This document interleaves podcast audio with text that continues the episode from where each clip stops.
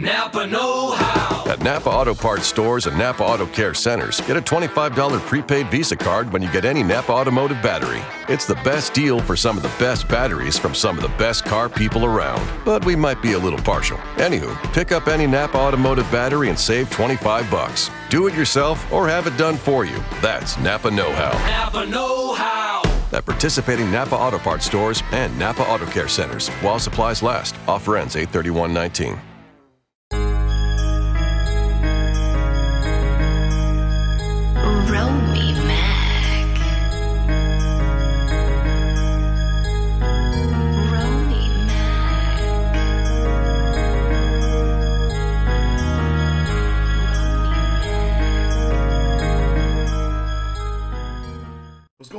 everybody? This is uh, the host, uh, Romy Mack, and welcome to another segment of Interview with Rome. Today's guest is, um, I'm so grateful, so thankful to have uh, Miss uh, Maura Sweeney with me. Um, for those who don't know Maura Sweeney, she is a, a podcaster, she's an author, um, she's traveled to, you know, just multiple countries, just, just talking and speaking to folks, and um, also a former, uh, a former HuffPost columnist. So, um, you know, there's so many things, so many questions that I have for her, and I'm hoping that you know that she'll be able to um, provide uh, so so much information to to not just me, but anyone that's listening who's just curious about um, their life, um, whether or not living, uh, whether you're feeling down, and you know, because she has the has a quote where you're living to living living happy inside out. But uh, of course, without further ado, I want to bring forth um, the the well accomplished with many accolades, Miss Maura Sweeney. Maura, welcome to the show. Thank you so much for being on. John, thanks a lot. I'm glad we connected, and I'm looking forward to our conversation today. Y- yes, yes, yes, yes. First, first, first off, um, look, I had the the question of the, to start off with you is who is Maura Sweeney? I could answer that in a number of ways.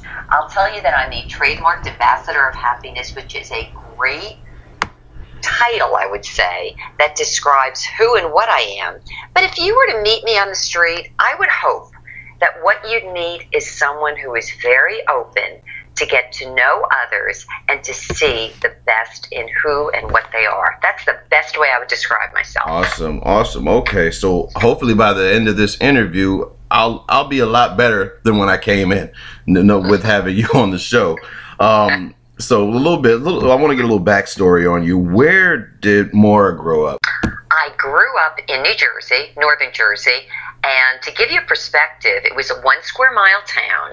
Um, and if we went to the top of our town and looked from the vantage point of the uh, town cemetery, we could see the skyline of Manhattan. So I was literally 10 to 15 minutes outside of New York City, but in many ways growing up, I felt like I was in the middle of nowhere's land. And my, my biggest thought was where, oh my gosh, if I could just get out of this town. And I actually felt like I was always hemmed in to the one square mile. Not only that I saw it as one square mile, but I actually felt mentally and socially like I was contained in this environment where everybody thought just as the people in that town thought. So that that's that's the beginning of where I grew up. Okay, and growing up near like the the likes of a, a New York City, did you happen to get many uh, many pies out there like pizza? Because I'm big big pizza fan. Love love New York pizza.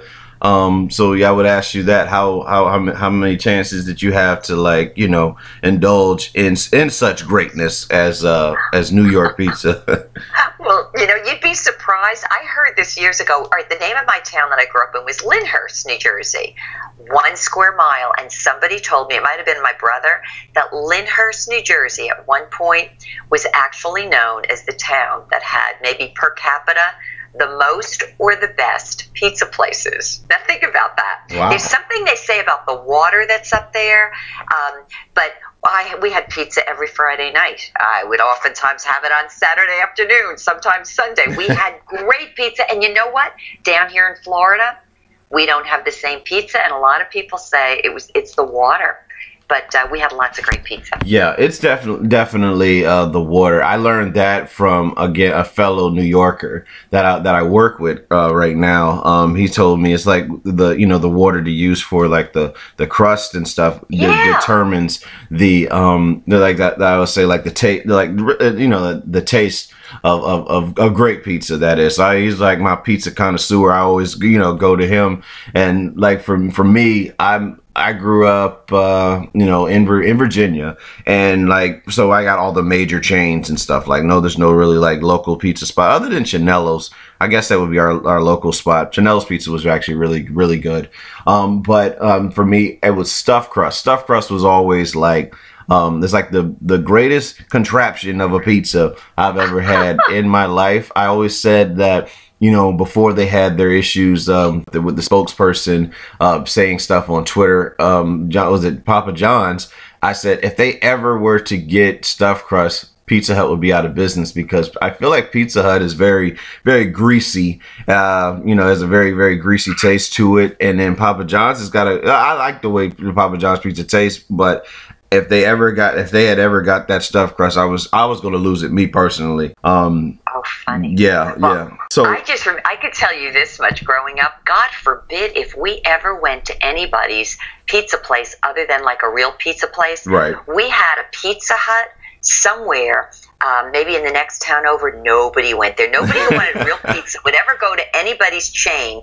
And yet, we moved to Florida. There was no real pizza, so very Yeah, funny. Depending on where you go, yeah. you know the real McCoy. Exact, exactly. You know, it's like living in areas that have like like little like like little China. I'm like they have authentic, you know, um chi- Chinese food versus the rest of us in the in the in the uh, in America like in America that don't have. uh I mean, I'm sure there's some spots that do have like authentic Chi- Chinese food, but like for the most part, again, it's just these chains and stuff, like stuff in um like food courts. Like I went to a you know um, a Chinese spot and uh like in the food court, and it was like and it was all black people working there. I was like, how does that work? You know. Um, I Didn't seem too exactly. It's like right? me going. It's Oh. like going into somewhat of uh, I, I don't I don't know um, a Mexican spot, and there's all and there's all Asians working there. It's nothing to get. You know, it's nothing to get. I, I don't doubt that the food probably doesn't taste good, but it just you know it just comes off like oh wow I didn't expect you know like you you to be work working there,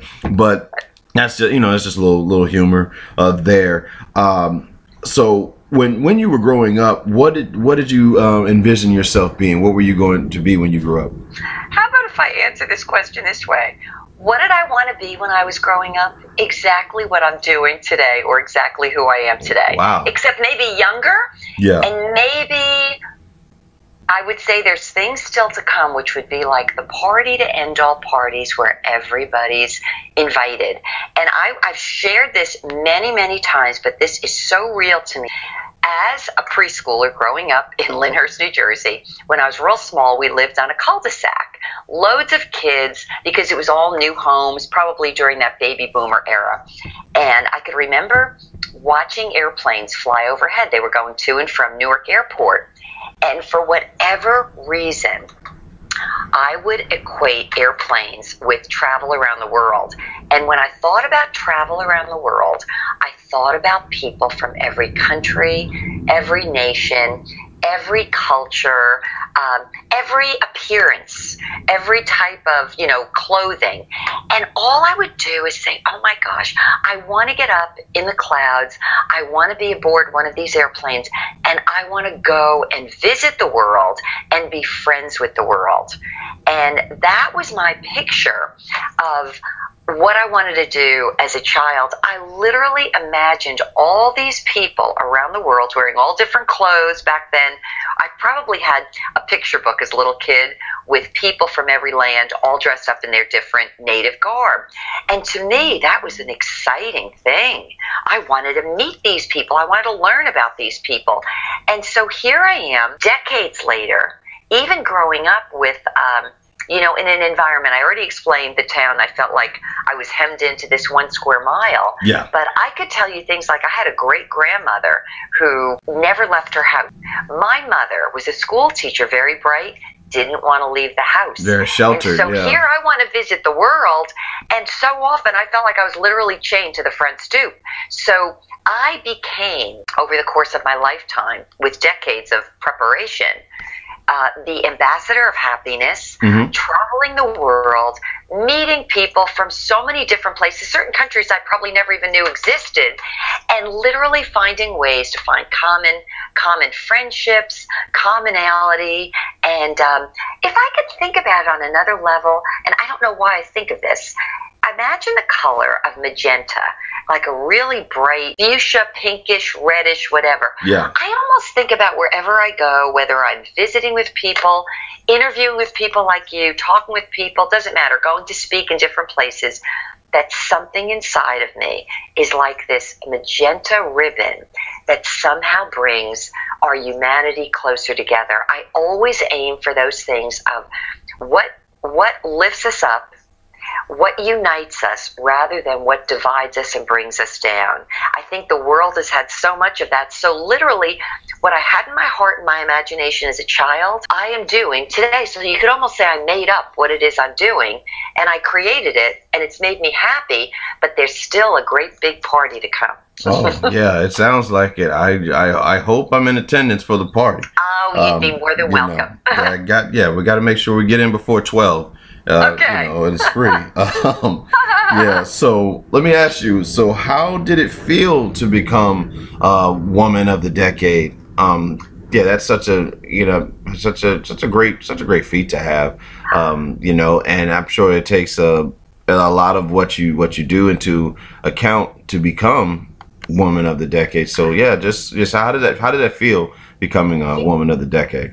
I would say it made me smile. Um, I received that award, I think it was last spring. I was in the Netherlands, in Holland, um, speaking at a uh, women's forum. And it was an international event, and it was for women from the EU and from Africa. And the event itself was sponsored by an organization based out of India. And I mention all this to answer your question because the woman that runs this organization is such a woman of vision. She has literally connected women all over the world together. And I never apparently saw the world the way others did. I didn't realize this. I see people internally, I see their spirit, I see their hearts, I could feel maybe their intentions. And so the woman that runs this organization, um, and I think it's actually the largest women's organization in the world, is such a bright light. And she literally has done such great things that she, when she gave it, or whatever, presented me with the award, I just want to say it made me smile because I wasn't aspiring to get anything, but I felt honored and maybe satisfied. When I say satisfied, as if to say, wow, whatever it is that I've been doing, someone that I value in an organization whose heart I value is looking at me and thinking, we see what it is you're doing and we're acknowledging it. And I think, you know, that's good for all of us in the world. We may all have different aspirations. How wonderful to be acknowledged for the very things that are important to us. And in my case, I was given Women of the Decade, which I'm sure is for older women like myself, but it was for personal leadership. And if there's one thing I hope to inspire people to do, men, women, doesn't matter. Doesn't even matter the age, because I speak a lot to university students, is learn to be master and leader of your own life. Learn to lead yourself and lead yourself to becoming your best self. And so when I got the award, I guess I looked at it and smiled and I thought, well, you know, I guess the very things that I was aspiring to, I am becoming. And this is maybe the world's way of saying, oh, look, we're acknowledging you for that. But I looked at it on another level and I thought, well, good, because this is just one more way that I can use to inspire other people to go and follow what they love so that they could be their best version of self and lead themselves in their best way. All right. Um, what um, what do you feel like is your greatest strength? My greatest strength is I could meet someone, and I'm a natural interviewer. I'm, oh, I've always been interested in other people. I could find, I would say, the gems within people. Sometimes it's a talent, sometimes it's a great personal quality or several qualities. I can literally see the gems that people are. and bring it to light based on what they say or stories they tell me. And it makes me really happy to see people as brilliant elements and as stars in their own right. I just love doing that. I love it, whether hmm. they're 8 or 18 or 80. Yeah. All right. So, with that being said, what do you feel is your weakness?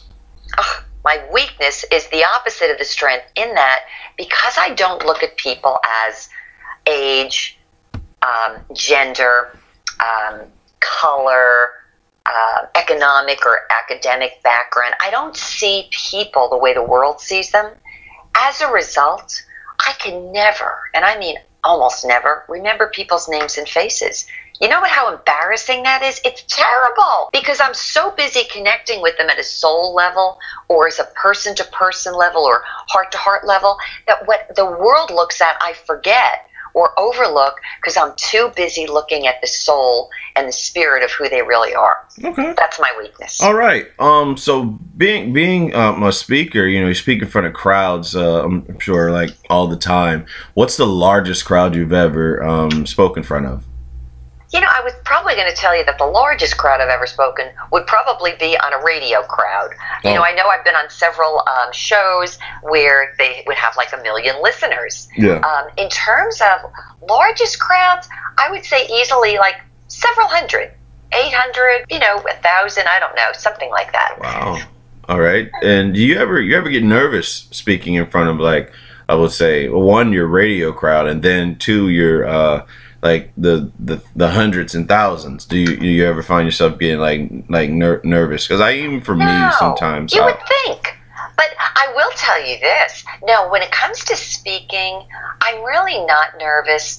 And, um, but the thing that did make me nervous was as an author. For many years, you know, I, I worked at corporate. I was supposed to be a lawyer. I left law school halfway through. I thought, oh, I so don't want to be a lawyer. I ended up in corporate life. And all through those years, I had to always speak publicly. And I've done some other work like that over the years. But the big thing for me that did make me nervous, interestingly enough, was when I decided to um, go out on my own and speak my own words. So that meant I started blogging and writing stories. And for the first time, rather than telling someone else's story, or let's say giving a corporate story, or training people on on academic type things or whatever it was that I was um, uh, teaching people about. I was then moving into a much more personal space. And I could remember when I first started writing, I used to go to a few writing um, workshops, I would say. And there were people who said to me, Maura, you're not being honest. And the reason why I was such a private person, I was struggling with how do I tell life stories that aren't just my story, but anytime you go through anything, you're you're really going through it with other people. And I think that I was always so polite and maybe trained this way to be very dignified that I had a difficult time telling real life stories and covering over sometimes for bad behavior. That was a very scary thing for me to do to say, how do I express the stories of life I want to share without ever um, trashing anybody. I would never want to do that. And I just wouldn't because I wouldn't want anybody to trash me. And that to me was the one place I felt scared. And I just thought, well, I'm just going to have to trust myself that I will learn how to do this process. But when, no, when it comes to speaking, I think I'm okay talking, you know, Yeah. one on one, as you could tell. Exactly. It, it takes for me. Uh, I got to get started. I need like yeah. Once I get it going, everything is everything just flows so naturally. Like you saw, like even in our uh, pre-interview, um, you Mm. know, it just once once it once you get that level of comfort, it's uh, you're you know you're good.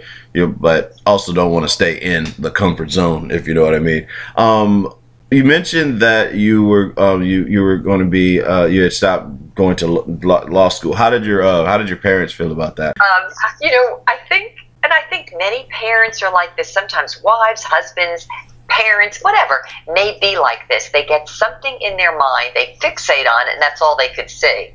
Uh, for my family, they just decided uh, once my grandfather, who was an attorney, passed away, that I was going to be um, an attorney just like him. And so I was groomed and trained, and everything about my upbringing was all designed around that end.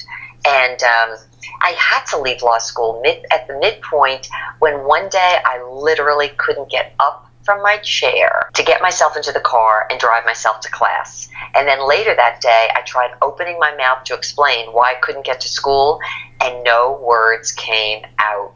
so, you know, it, it was an interesting thing. And I think, you know, I look at everything in my life, and I hope others do as well. You know, we can look at things in our lives that are maybe challenges for us, and we could think, oh, poor me, or oh, I did this right or this wrong, or oh, look what happened to me. But I also tend to look at things as how did each experience in my life help me to grow and become more of who I am?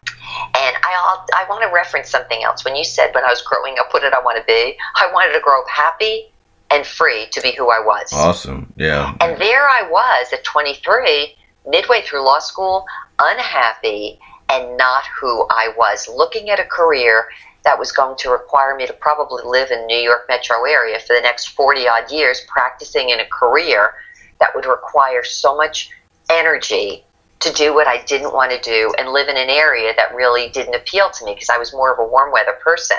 So here I am, and I look at all of it, and I had I not gone through that time period of being groomed to be something I wasn't, I wouldn't be nearly as passionate as I am today, as I was as a mom, as I was even in corporate management, helping people find, discover, hone, and develop those talents and abilities and interests that they had so that they could be free to grow and to be their best self in those areas and arenas that were important to them.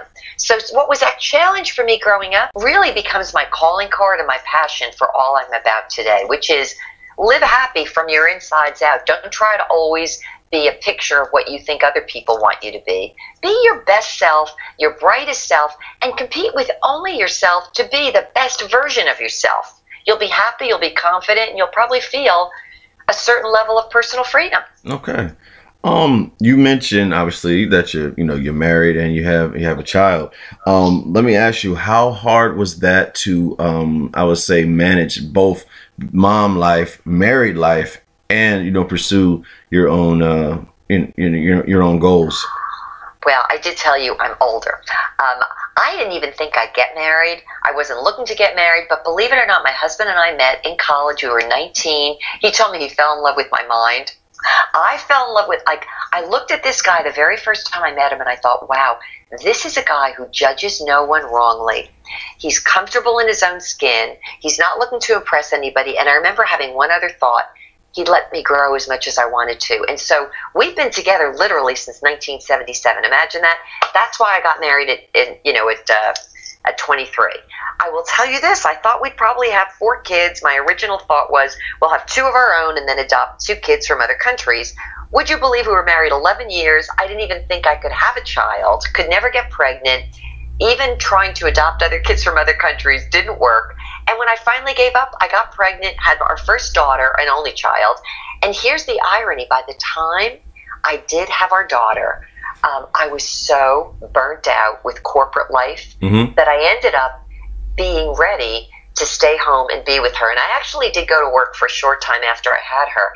And I remember thinking, I'm going to be not as good of a manager and I'm going to be not as good of a mother. And so what I ended up doing, John, is during that time period, even before I left work, I made sure that I took the income that I had and used it to pay off a lot of overhead debt so that in the event that I wanted to be home for a few years, I could be. And secondly, I ended up homeschooling our daughter. Oh, and by wow. the time she was 13, I did I've done several things. So I really gave her a lot of what I had. But by the time she was 13, she was already enrolled in college. It was her choice. Wow. She was at a local college. And so I could almost tell you that I've had different times in my life where I've done different things, but wherever I am, I'll always give it my best. And I tell people too, you know, sometimes people think, oh, you have to be like the best at everything. You know, sometimes we just have different chapters in our life and we work and we do the best with wherever we are. And I want to say I was an older mom when I got married. I had the privilege of having a few years at home with her. But if you're not, you just do your best wherever you are. And then when our daughter was getting older, and my husband and I had built up another company, it was a computer uh, rep firm. It was very profitable, but didn't really have any purpose. I remember thinking, you know what? I always knew I wanted to do something on a large scale, and I wanted to be a person of influence so that I could inspire people to think differently, think better, think more in a more united sense about the world and society. And it was during that point I thought, you know what? Our daughter's getting ready. She's going to go live 1,500 miles away. I'm going to pull out all the stops and I'm going to just set out a goal of becoming one of the most influential women in the world. Funny. So there Yeah. you are. Like I could look at myself at different times and, and different chapters, and I just put my energies full time into whatever I could at that opportunity. Yeah, I'm, I was, you know, I'm listening. Obviously, we're listening, and we heard you say um, you you homeschooled your child. How um how, how how difficult was that to do, or how easy was it, rather? you know, I'll tell you this is my personal feeling. Growing up, I would never wanted. I would have never wanted to be a homeschool child. There was no such thing as that. Maybe the Amish people did it back then. In fact, my thing was I wanted to be with everybody. I wanted to be in public school. I wanted to be with everybody. When we were raising our daughter, um, we had her in preschool, and because I mentioned my husband and I had this business, and my husband said to me, Maura, would you do me a favor? He said, please consider homeschooling for kindergarten. He said, because what we could do is travel off season, where it was the elbow season, it was less expensive, whatever. And he said, this way we don't have to take our daughter out of school. And I thought that is the most antisocial thing I've ever heard. Not to mention the fact we only have one child. Like, oh my gosh. But here's the crazy thing. I happened to be in an environment with a child who loved to learn. She was very, very self motivated, very curious, and very animated in terms of picking up things in her environment. And so for her, she loved it. For me, I had a really good student. We both kind of grew together and learned together. But at the same time, it was like a chapter. It worked out well. And then uh, by 13, she was ready to go to college, which cracks me up. That is, And it was a great opportunity for us to, to bond. Yeah. Well, she can talk to my daughter, and they can. They can- wow, because she. I mean, my daughter's fourteen, and uh, yeah, we're we're working out. Uh, we're working out school kinks at the at the moment. But uh, very very bright, very bright child. Um, so used to uh, you know making like straight A's and stuff, and now faced with the challenge, um, you know, scholastically. And uh, you know, we're gonna, you know, me and her mother, we're gonna get through that um, to, together.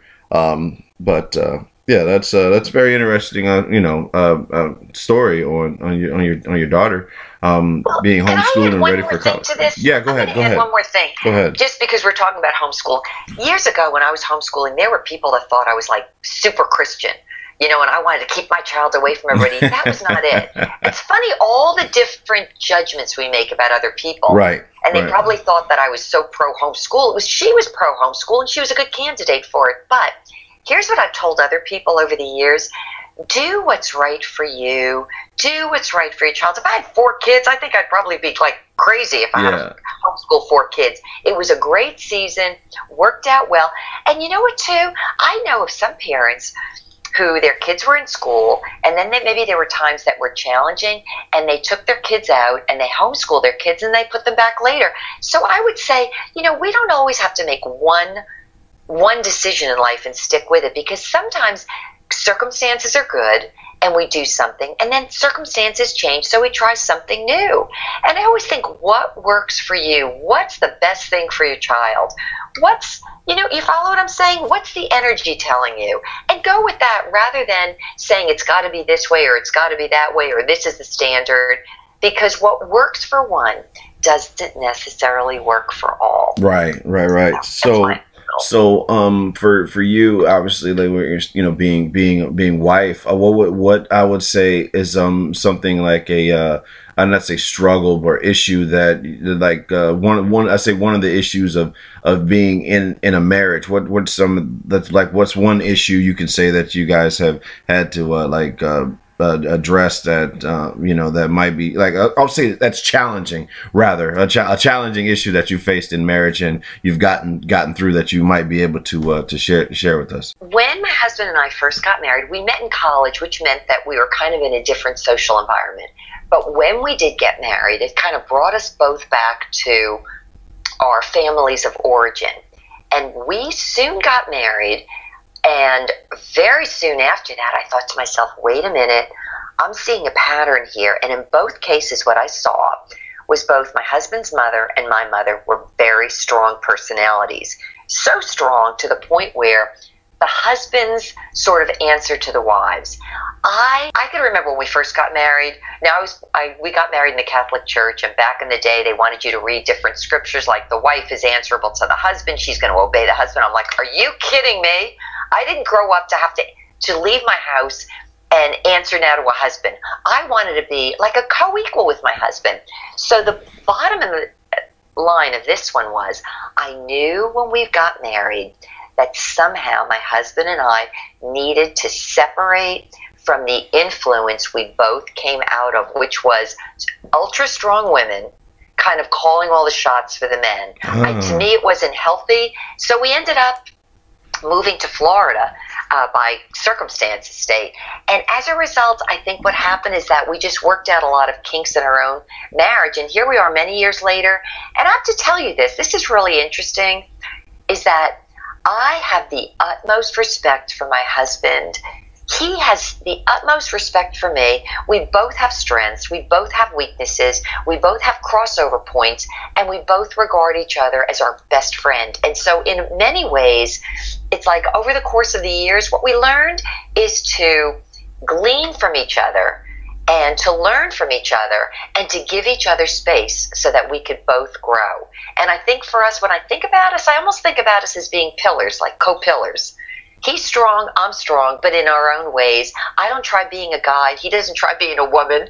And we're just happy being what we are and very comfortable in that regard. But Yeah.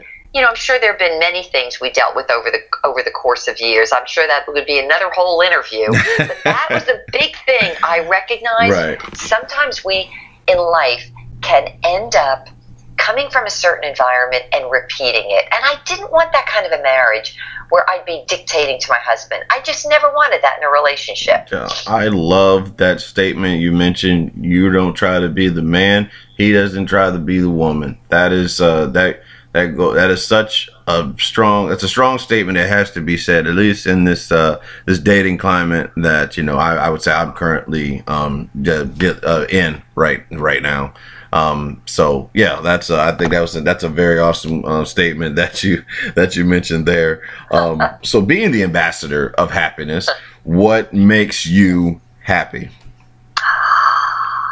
I love seeing people get together without any agenda, have fun together, be their best, never feel like they have to hide hide their better qualities. Um, and the reason why I could say all this is I mentioned earlier that I had this corporate career and I managed several branch offices for corporations that were located elsewhere. And here I was, I'm talking about like 20 and 30 years ago, or over 20 years ago, managing or developing teams of people men, women, younger, older, some people making more money, some people making less, different titles. And I found ways to make everybody get along. I'm not saying I force people to get along, but I know how to set great cultures of people that when they're focusing in on a bigger on a bigger goal or or a general goal, they end up being supportive of one another and encouraging and inspiring each other. That kind of an environment, that kind of culture, that kind of fun, that kind of celebrating everybody's goodness and everybody's talents, which is really the kind of cultures that I developed, I can't even tell you how happy that makes me. So everywhere I go, wherever I speak, whatever environment I'm in, I help to try to bring people into those mental and emotional spaces where they could get out of being, I need to be better than you, I need to compete with you, I need to pull you down. Because when we allow a different culture of happiness or lightness or celebrating everybody to get into the big picture, it's like the energy is so much better and everybody smiles and everybody feels great. Makes me happy. Oh, well, that's good. Um, I, I, I would say for for my myself, I'm still trying to um find. I'm learning uh, like the learning to love me um aspect is is what's uh, cur- currently in place. So trying to find that uh, sense of uh, you know I would say my my happy. You know what I mean? I I don't put that happiness on anybody else. And I think for a very long time I was um putting my my happiness on um every, every everybody else, and now it's just about taking accountability and moving forward and doing what's uh, you know what's what's best. Um, so, what is uh, well, I'll say what what inspired you to do what you do? Um, so the question again, like, what made me decide to do it, or Yeah, yeah, yeah. So, yeah, what inspires you to do what you do as far as like going going around speaking, being the ambassador of happiness? What what inspired you? you know, I'm going to tell you, I could never get away from it. You know, in the years that I was home, let's say homeschooling, I had a lot of people. We had exchange students living with us. I was doing a lot of things at home. I was always an idea person. That's what I was. No matter where I was, I was an idea person. And I really envisioned a better world. And I was always learning. I've done, you know, I might have left law school midstream, but I never stopped learning and studying on my own. And I remember thinking one day, you know what? either I'm going to grow old like people do. You know, a lot of people, they reach a plateau in life. It could be 30 years old and then they just start getting old and getting stuck. Or I thought, you know what, I'm going to make a difference in life. And so I just decided I'm going to see how much of an impact and an influence I could be for a better world. Um, so what is I would say the um they might and somewhat might be tied to that last question. What's the vision for um your business? At some level, I, you could call me a business, but really, when I set out to do what I'm doing today, you might say it was like a dangerous, dangerous, or a um, an anti-establishment way of doing things. I didn't set out to make money. I set out for influence. Seriously, that was it. I thought I will go anywhere they invite me. I will go everywhere I can and I will share my vision of what humanity should look like, be like, and treat each other like. And I remember saying to myself, you know what? If I could get the influence I want, and let me give you what I what I mean by influence. I don't I don't so much have this ego, especially at my age, like, oh, look at me, aren't I great, or aren't I special, or aren't, it's not that. If I could be in places, even privately, speaking with heads of countries, um, heads of huge media corporations, university presidents, I don't care who they are, and I'm in conversation with them and I could hear them say something because I know they're great influencers. And I can get them to see something they're doing and to see it from a better perspective where what their role is can positively impact other people rather than, let's say, take advantage of other people. Mhm. That's my idea of influence. So, you know, like here we are today. I have no idea of where this interview is going to go, who it's going to reach, but I do know that there are people who are looking for a better way to be in the world and a better way to act in the world and they're looking for a better world. And i just want people to see they can be that change and they can be the um, i want to say the catalyst for a better world if they see themselves and the world through a better set of eyes Okay. but that was my whole thing i was looking for influence and i knew that as my influence grow, grew so would my affluence Okay. All right. Um, let's see here. Um, so we we obviously know that you're a, command, a commanding woman. Anything you've um, set out to do, you've gone and done it. Um, so what would you say? How hard was it to change careers at 50? I'm going to tell you that for me, growing up thinking 30 was ancient and then I'd be dead by the time I was 30, imagine being like late 40s, early 50s and thinking, okay, I'm going to do now what some people coming out of college and have journalism degrees want to do. That. And this was like 10 years ago.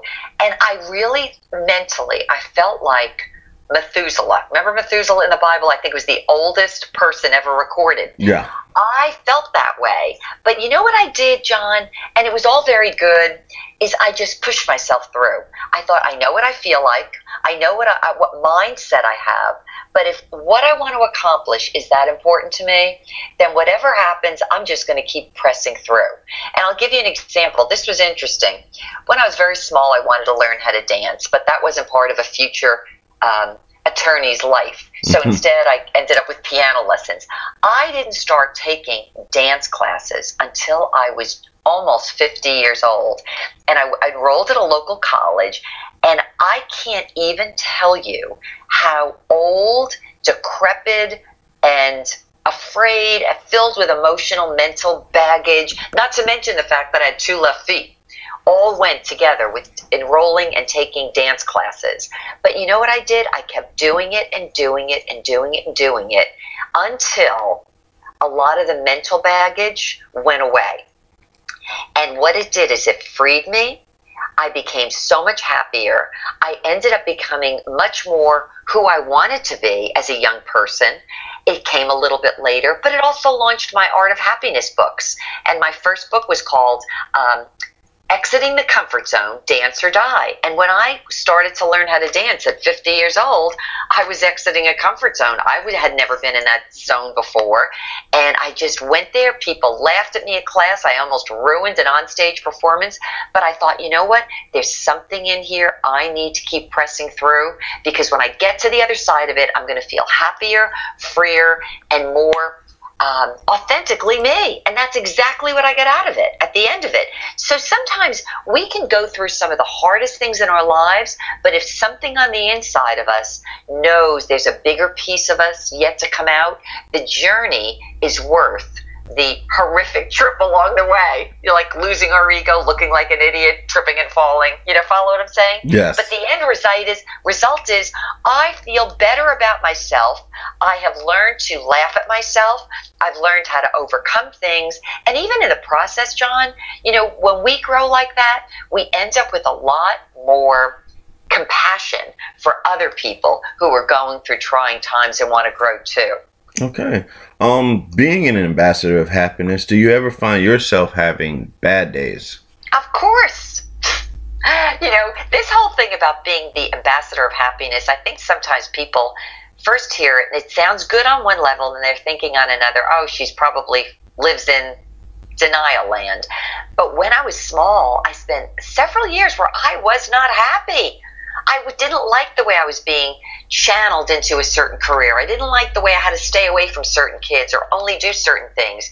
But I decided as a child I would grow up to be a happy and free adult. And so a lot of what I share, whether it is as a speaker, through my e course, in my books that are a lot about the stories of life, through my podcasts, I help other people in life places that we all go through where we have to say to ourselves, all right, something just happened to me here. I feel like a victim. I'm mad. I'm sad. I feel defeated, deflated, embarrassed. How am I going to get over this? Because a lot of being happy is really a state of mind. And you have to say to yourself, am I going to be a victim or am I going to see this as something ultimately good? And that's really where I go into that that space with. So anyone that follows me on a routine basis will know that I may be called the ambassador of happiness because I really want to see a happier and more harmonious society. But what I'm what's behind that is all of my life work on getting over my own stumbling blocks, emotional blocks, mental blocks of, oh, I feel like poor me, or oh, look what happened to me, or oh, how am I going to overcome this? And I just share it with others so that as they kind of pick up some of the tips and tricks I've been through, they can become self leaders Mhm. and self influencers faster than maybe the journey it took me to get there. Okay. Um, so how do you, I would say, how do you handle the emotions that completely devastate most people? I learned to do this as a child. I think when I was very small, I would go up to my bedroom upstairs um, and I would reframe the thoughts of my mind and reframe my emotions. Because we can very easily be slaves to our emotions, slaves to what happens to us in the moment. And I remember thinking as a child, because I used to cry a lot when I was little, I was very emotional and felt like, oh, poor me, right? But I decided that doesn't feel too good. If you want to kind of live that way, John, it's not happy. It doesn't help anybody. So I had to make several decisions over the course of my life. Do I want to stay here or am I going to let go of it? And one of the big things I learned um, as a child is I am not going to hold a grudge because holding a grudge doesn't feel good. So I'm going to let it go. And I'm going to feel better as a result of not being angry or not holding a grudge against somebody else. So that was just one of many decisions I made along the, along the way And so that's what all of our lives are. You know, we could have somebody fires us from a job. We could have somebody breaks up with us, right? Somebody um, blares their car at us in the morning and gets us started off on the wrong foot. Somebody tells us off publicly and we feel terribly. So we could either say, I'm going to live in that space and feel like poor me, or what am I going to do about it? How can I reframe it and rephrase it so this could be beneficial? And that's really what I do, what I continue to do. And I think when people are around me, they know that what I speak about and who I am are one and the same thing because I don't just talk about things. I've lived through the things too. Right. And people relate. Good. okay. So obviously, you know, you know, when you're not when you're you're, you're work you're a very hard working woman.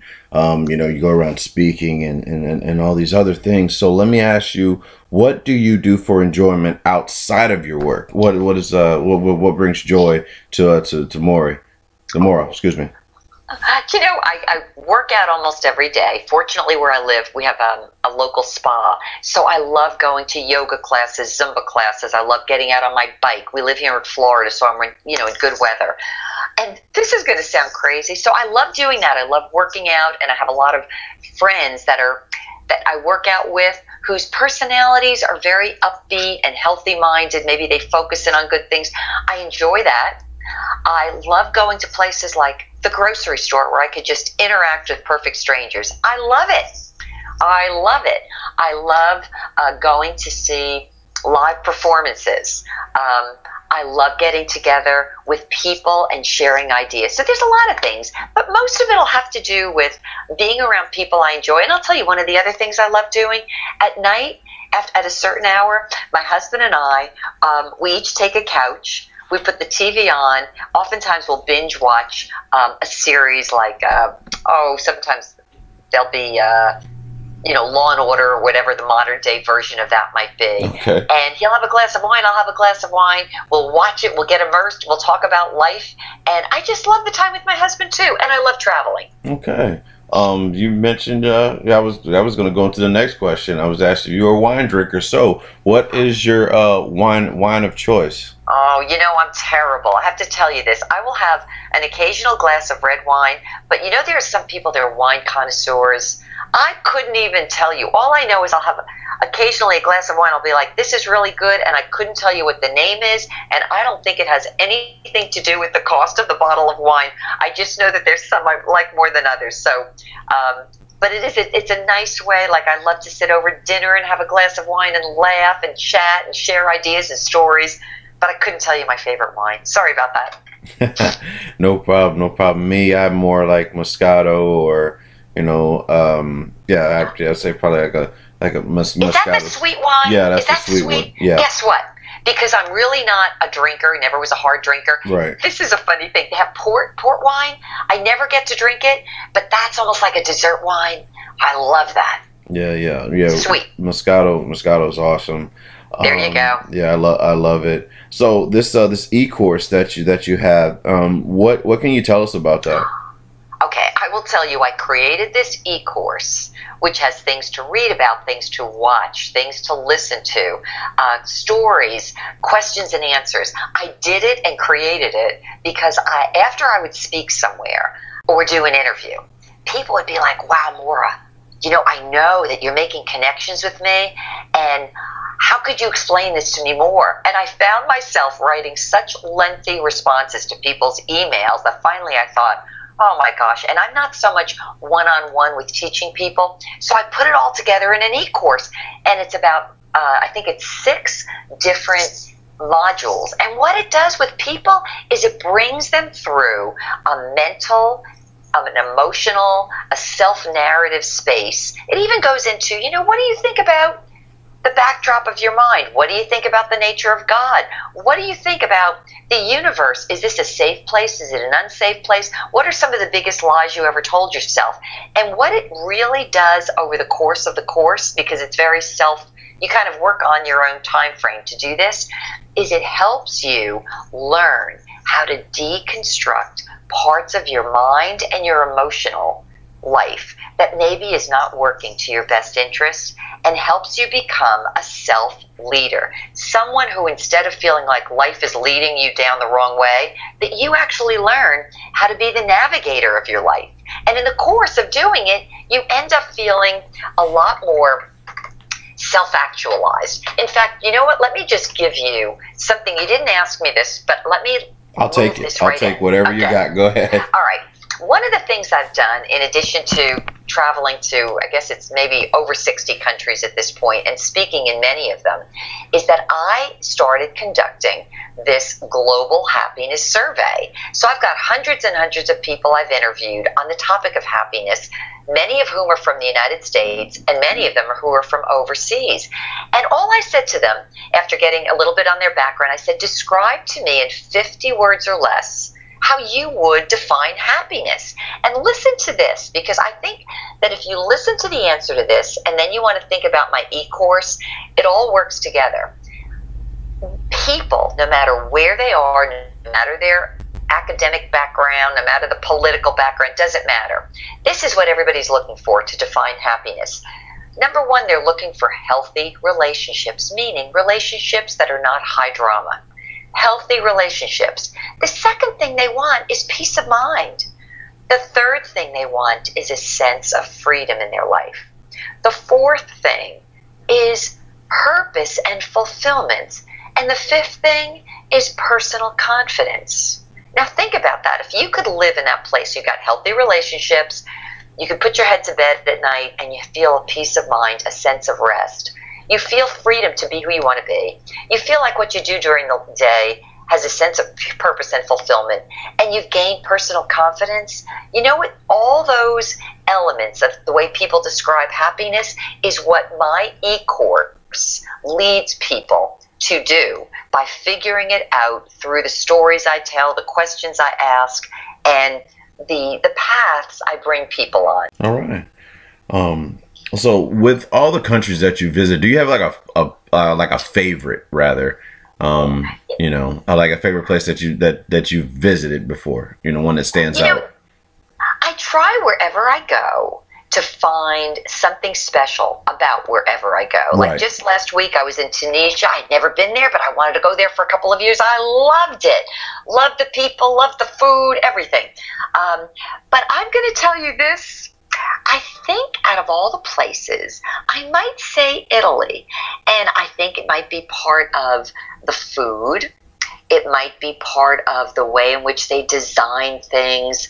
Um, I think there's something about Italy I really like. But, you know, as I said, I could go to any place and find something I do like. But I think there's something there that might be kind of near and dear to my heart. Okay. Um. Let's see here. Um. What What does it mean when you when you say live happy inside out? I use that as my staple for all of my podcasts. If you're interested in being living happy from the inside out, you'll want to look at today's question because most people, I would say in society, they're taught to live happy from the outside, meaning, oh, if I could be thinner, oh, if I just looked better, oh, if I could have the better car, the better girl, the better guy, oh, if I had more money. So they think that by searching for things outside of themselves, they're going to be happy. And what happens is that with that outside externalized way of looking at the world, it's like happiness can always leave you or lose you or elude you any moment of the day. So I kind of figured this out as a young person. If I'm going to have a happy outside life, I've got to start by being happy on the inside. I've got to like me first. I've got to be true to myself first. I've got to know what's important to me first. And then as I live in that space, then I can be happy on the outside of my life too. Mm-hmm. And it goes right back to am I going to see myself as a victim? on the inside, then I knew if I saw myself as a victim, I'm not going to be happy on the outside. So everything I do, everything I speak about really does go back to those four words living happy from the inside out. And I think if all of us could learn how to do that, it's almost like living from your heart, living from your soul, living from that that intuitive space that kind of really knows things apart from all the vicissitudes of life, you know, and all the drama of life. Yeah. And if we could kind of be true to that inner person that we are, we'll be better in our careers, we'll be better in the choices of our relationships, we'll make decisions for better reasons. And I think we would not only be happier ourselves, but if we're happier, then we help make the rest of society happier too. Yeah. Well, well said. Well said. Um, what was it like releasing your first book? Were you nervous, anxious, all of the above? I mean, like you know, um, yeah. What what, what, what feelings? I'm going to say proud, like I can't believe I finally did it. My first book was uh, called "Exiting the Comfort Zone." It was a short book, and I still it's one of six that I have on Amazon. And you know what? It was my story of doing something I wanted to do when I was a little kid, namely dancing, and never did until later on. It made me so happy to be able to tell a harrowing story of pursuing a dream and a desire that I knew would make me happy if I could just learn how to dance. Not because I had to perform on stage, but because for me, I think dancing was just fun and it was social. And being able to share with other people what it's like to pursue your dream and go through like the twilight zone of experiences of oh my gosh i'm terrible i'm a failure people are laughing at me i look like an idiot i want to cry and yet i know somehow at the end of this there's a good ending. And so by the time that first book came out i felt proud happy and people said to me you know maura after reading your book about learning how to dance starting at age 50 and seeing what you went through i feel like i could run for president and run the world because i bring everybody in on the very story of their own lives of pursuing a dream and going for it even when you're going to look like a fool along the way. So I'm going to say my answer was happy and proud because what I had was not only my story, but it was a story I wanted others to relate to in their own lives so that they would be inspired to pursue their own happiness and their own dreams. Okay, so do you do you have a favorite book that you've um, read? Let's say right like right now or reading right now.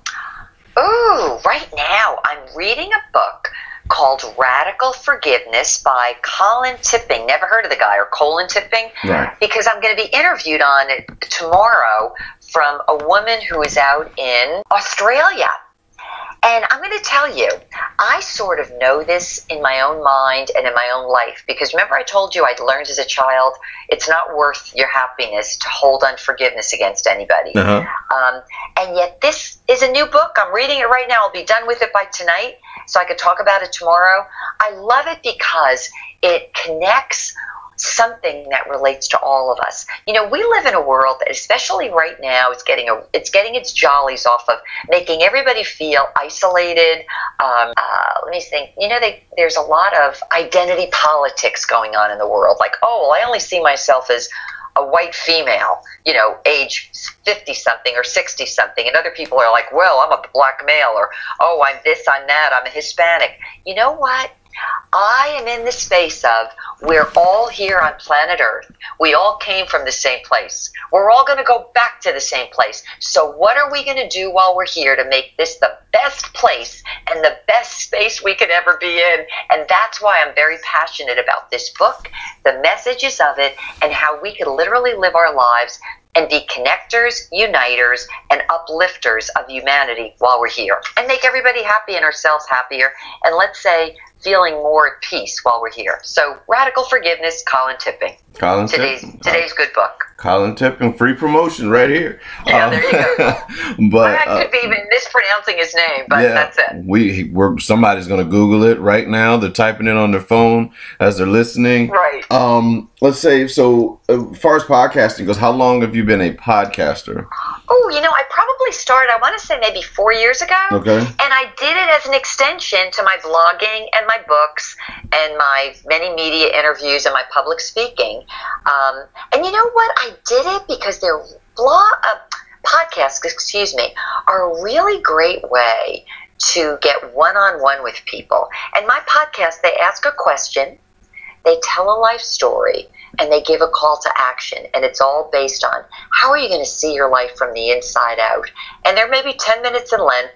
And believe it or not, they actually became like another extension to what I do. They've helped a lot of people, and they actually helped me get my first international speaking engagement. So I just enjoy it. So let me let me ask you, getting back to uh, being being uh, married, and maybe you could help like some others that are listening in, maybe having wondering how they keep the keep the fire going in a marriage. Um, you and you and your husband have been together for some time. So what well, I would say advice could you get, which could both of you really give to um, to any anyone else trying to you know keep make sure they they keep the marriage going, uh, keep the fire going in the relationship, and you know.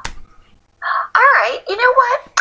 I would say, and I, I'm going to tell you, this is perfectly like this goes on every day in our household. Um, my husband has his own things that he likes. He was always into sports. Me, I could, I could, um, I've never been into sports. We both will encourage each other to pursue the things we like and we're interested in. And that freedom we give to each other is so powerful. Secondly, we have an enormous, enormous amount of trust for each other and respect. Like, and I'll, I'll tell you this I don't know what it is. Maybe it's the way we're both designed. We don't have power struggles. And I want to say we don't have egos. You know, there's a lot of people, if they feel like they're not getting enough attention, they're going to go look elsewhere. Like, I know my husband would, my husband would send me anywhere, and he does, all around the world, providing they're safe places. But I could go on my own. He'll never think, oh, is my wife going to fool around? I don't have that desire in me. Same with my husband. And that's a really unique thing we have because we love each other as friends, as people, as partners, as husband and wife. And there's something in that bond that that allows each one of us to encourage each other to grow as much as we want without controlling. Right. And I, think that's a really big thing. So you have to kind of be mature. You oh, have to yeah. know yourself. Um, and that's not saying we're any better or any worse than anybody else. It's just the way we're both designed. And I'm going to just tell you, we look at each other sometimes. It's not like we've had the perfect life. Everybody has stresses. But I'll tell you, we, we almost feel like we were put together for a reason, for whatever we're both called to do. And somehow we both strengthen each other along that path. But I would say respect and admire and don't compete with your spouse or your your your significant other. Right. See what's best in them, honor them for what's best in them. And I'm going to tell you if you keep doing that, you'll cause each other to shine. Awesome. Okay. Well, with that with that being said about the marriage, I'm gonna, gonna ask this: Has there ever been a time, and, and you could either decline or you know uh, or accept the the, the let's say the question, but like Sure. you know, has there ever been a time where let's say because I'm sure you travel a lot, and Mhm. again, I'm sure that. Uh, you- there's come a time where someone um, I would say like a, a, a guy or somebody that may try to like a, a, a approach you you know what I mean? Maybe knowing you're married not knowing you're married. How did you know like how um have you guys ever had to face that? And if so how did you guys like ever deal with that? Like let's say even on his end where you know like a, a woman like may, may have like found a, a taken a liking to him or something like that. Like how, how, how would you know because again you know our listeners you know we're, we all face these things in our in our life so just like kind of words of encouragement of like what you can do or should do rather when um, when faced with such uh, you know scenarios You know, I have a couple of scenarios in mind. I told you I had a core, and I'm going to answer it in a couple of different ways, and people could do with it whatever they want. I mentioned I had a corporate background, and I was managing down here in Florida. And from an early age, I was probably like my late 20s, I was offered um, various promotions, and they would have required at some level for me to travel more frequently, meaning on a regular basis. And back when I was in my late 20s, I was this skinny, not, I'm sure you hear a certain amount of confidence that has come to me now, right? yeah But back then, I knew that if I, because of because I was not maybe as strong as I am today, I knew enough. Number one, I didn't want to go travel out of a suitcase every single, you know, three weeks out of a month for a corporate job to make more money. Number two, I knew at the time that if, and this is again a couple, of, you know, a couple of decades ago, that if I was showing up at the same hotels where other traveling men were, that I could be somebody else's target, and I didn't want to put myself in that position. And I always imagined myself that if I did say yes to jobs like that, I'd end up having dinner in my hotel room rather than out in a hotel in, in a hotel restaurant Mhm. because I wouldn't want to put myself in a place like that. So I'm going to tell you, my short answer was I wouldn't put myself in places where I didn't have the confidence to just walk away and say, "Get out of my face," or "I'm not interested." You know what I'm saying? Right, right, right. Because I was this skinny person, and I just and I think I saw myself as a child. And so, what if there was an older man who wanted to influence me? I just wouldn't want to put myself in that place, so I wouldn't. That was number one. I'm going to tell you some other things. With my husband, he was in sales for many, many years and Mhm. sold to big corporations. And this is a reality of life, too. And I remember him coming home a couple of times and saying, You know, Maura, I've got a couple of people at my main account that want me to entertain people at like these so called gentlemen clubs where there's going to be naked women. And he said, You know, I know that I could run the risk of losing some of my clients if I say no. But he said, I have to tell you, I'm not going to play this game. And he said, I want you to know I could lose some clients. And I remember some, one day somebody said, Well, Jimmy, don't you want to take us all out to the such and such a club? And this was a woman asking Yeah. meaning that you know he'd be buying drinks and there'd be girls dancing on poles and you know what he said well you know maybe i should ask my wife if she'd like to join us he said really that's not what i do he wasn't he wasn't rude the way he said it but he kind of made it known this is not the way i play Right. and right. the other thing he does, like you know, we travel all the time. I've got my own business cards. He's got his own business cards. Um, like he's been in many places, and he'll say, you know, if somebody wants to take my picture, they want me to dance. He said, I'm just not going to dance with another woman. He said, it's just the way I am. And um, he said, the other thing I'll do, and he said, Maura, it has nothing to do with me. He said, did you know other people sometimes get delusional? He said, i he said. Often, if there's a woman I'm going to pass my business card to, I'll always write on the back of the card your name. And you know, funny thing, even with me, if I find there's certain people, they're saying, "Oh, Maura, you're an international speaker. Do you have a card?" And I'll say to them, "Hey, and by the way, why don't you connect with my husband? Here's his business card. Here's what he does." So I will always reference my husband. They know that we come as a package deal. I may not be with him. He may not be with me all the time, but we're a package deal. And so there's, it's almost like nicely letting people know we're happy the way we are. Yeah, definitely. I can Respect But you know, I'm that. also going to tell you this too. When this is another thing, and I maybe I consider it a safety valve. Like I'll say to a lot of people, I'm old enough to be your mother, and I, it's just a nice way. I couldn't say when I'm 25, 29, I'm old enough to be your mother, but now it's like, sorry, I'm old enough to be your mother. My daughter's your age, or you know what I'm saying, or like uh, this is so beyond me. And I could make light of things that when you're younger, maybe that's a bigger thing when people are looking to to you know to connect with somebody. So I gave you a couple of different examples, but I hope that's helpful. Yes, de- definitely, definitely helpful. Thank you so much uh, for, for that. Um, what is uh, like? I, I know you guys said that you binge watch series. Do you watch any, let's say, any like these? Uh, I would say the most talked about series that are out right now, like the let's say Game of Thrones, or um, I don't, I don't know what uh, what really interests you and your husband. But I'll uh, tell like, you what, one we're watching now. I love it. Um, Designated Survivor. Oh wow, yeah, I saw And I'll tell you why I really like that. You know, I, I've always been, and our daughters like this too. This was like what we would do as a family. We would always end up being drawn to these movies where, you know, there's a big decision that needs to be made. There's a lot of there's a lot of suspense, and how would we handle these decisions? I always like things like that. But Designated Survivor, I really like because it's a great story about someone who finds himself unexpectedly in a huge position of responsibility and somehow, despite the odds, despite public pressure, public awareness, he'll always seek to do the better thing. And I'm going to tell you that's a real it's a it's a real real life story in a sense, but I'm drawn to it because I'm very much into real life, but I'm always into what's redemptive. And I see a lot of things that go on, and I, there's a lot of shows my husband and I start watching, then it gets trashy, disgusting, despicable, and there is nothing redemptive. It's like, okay, I had enough of this stuff. Right. But that's our new thing, Designated Yeah. Survivor. Yeah, I had heard So about. far, so good. I had heard about Designated Survivor. My mom and my mom and dad were very big uh 24 fans.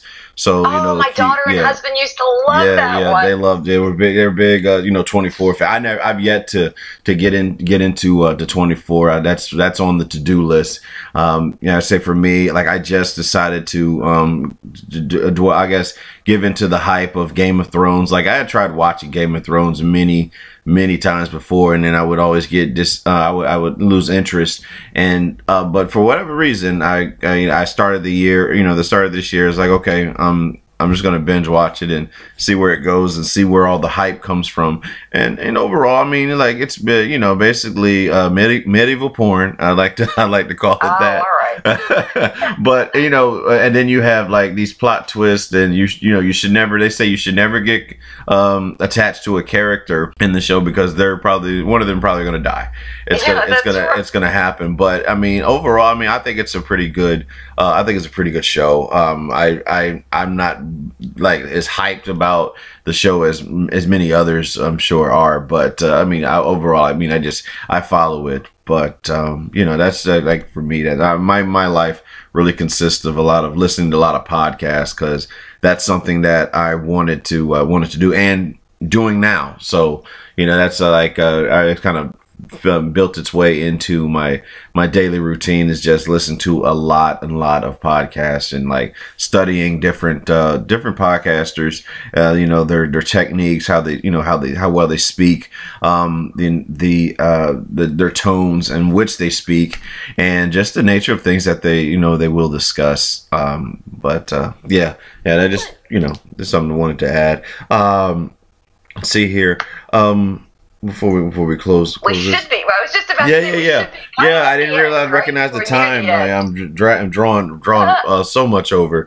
Um, Uh-huh. let's say, but so before we get before we get out of here, um, let's say, uh, what words of encouragement would you say to someone who's looking for motivation to follow their passion, being uh, you know um, of someone in your field? Okay, I would say as a life lesson or as a life advice to anybody, take a couple of minutes for yourself every day by yourself. Morning, let's say before you set out in the day, and then at night before you go to sleep at night. And I'll tell you why. We are all bombarded with social messages that tell us who we're supposed to be, what we're supposed to be, what we're supposed to like, what we're supposed to go after. Um, not to mention relationships that could be overlaying our better judgment. If you could take five minutes every day to say, what's the best thought? What's the overriding thought that I want to lead my day with? And you could start listening to your soul and holding on to that thought, you will start to learn how to navigate your own life. And when I say navigate it, navigating it from the inside, there's somebody on the inside of you that your soul knows that your soul wants to be and become and grow into in a great way. And it doesn't matter on what scale and in which direction, but it's the greatness that is in you that's looking to become all of you. If you could learn to take a few minutes every morning and spend it just quietly with your own thoughts, with your own soul, with your own quiet space, and then at the end of every day, listen in again where was the best part of my day? Where did I feel most empowered? Where was I most like myself? Where did I feel most energized, most inspired? And start to learn to follow those leadings from the inside of your life, the quiet spaces. You'll literally learn how to navigate and lead yourself into becoming your best, your brightest, your most beautiful, your most glorious self, and probably your most happy and confident self. And when you do that, you will find that the world outside of you changes, and you'll also be something of a world changer. So that's my advice. How um if you want to go ahead and give your uh, let's say your contact information or places where you know we can reach you and get more um more content and uh, and learn and, you know learn more about um, about Maura and uh, and and living in, living uh, living happy inside out. So Okay. Well, since you have a listening audience, my podcast I would lead them to is Maura Sweeney, Living Happy Inside Out. Um, and you could find that on several um, platforms. And the other thing I'd love for your listeners to do is find me and subscribe to me uh, on my website. It's my name, Maura, M as in Mary, A U R A, the number four, the letter u.com, maura4u.com, because I'm always for you. And they could subscribe, get the blogs. They could, I have uh, over 200 videos. I have books. They could write to me. Um, so that's it, maura4u.com, and find me uh, as a podcaster as Maura Sweeney, Living Happy Inside Out. Okay. And I'd love to hear from anyone. And if there's anyone listening that ever wants a speaker to come in and energize their group and help them change the way they think and therefore change their lives and the futures of their world and the world around them, give me a call and reach out to me on my website. Awes- Awesome. So, where? Let me ask one more thing before before we close it out. Where do you see yourself in five years from now? doing some of what I'm doing today, but on a larger scale. Not necessarily working all that hard, but being in places where whatever essence, whatever messages, and whatever culture, when I say culture, it's a winning culture for everyone, a united culture for everyone to, um, to thrive. Being who they are and being their best self, using their best talents in the world, uh, it could be um, dealing with heads of nations, heads of major organizations, um, any place where people need to gather together in places and spaces that will uplift humanity. The bigger, the better. Seriously.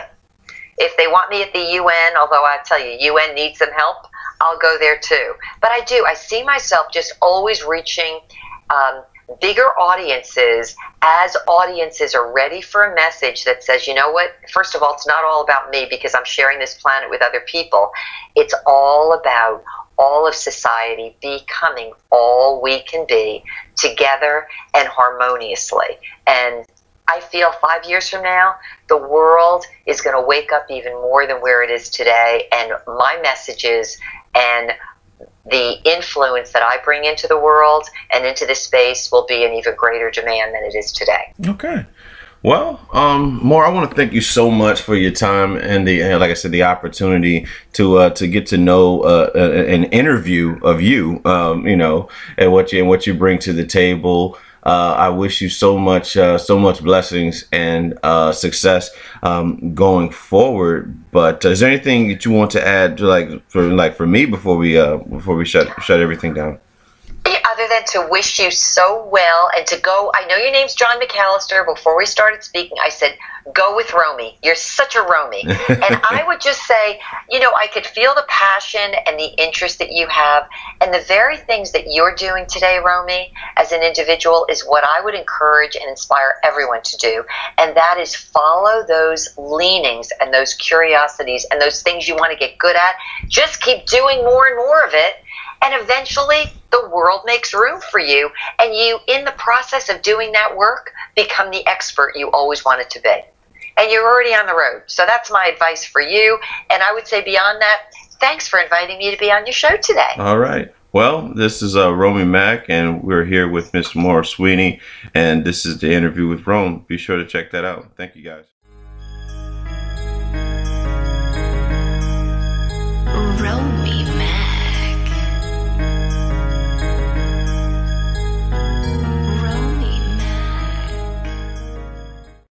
Get to Old Navy today. All Old Navy active styles are 50% off at Old Navy and OldNavy.com. Plus, today's the last day to get kids' polos for just three bucks, in stores only. Hurry into Old Navy. Valid 811 excludes in store clearance. The Starlight Lounge presents an evening with the Progressive Box. Old moon, yeah. That's Hugo, tickling the ivories. He just saved by bundling home and auto with Progressive. Gonna finally buy a ring for that gal of yours, Hugo? Send her my condolences. Hi-oh! This next one's for you two. There's a burglar in my heart. Thank you. Progressive Casualty Insurance Company and affiliates. Discounts not available in all states or situations.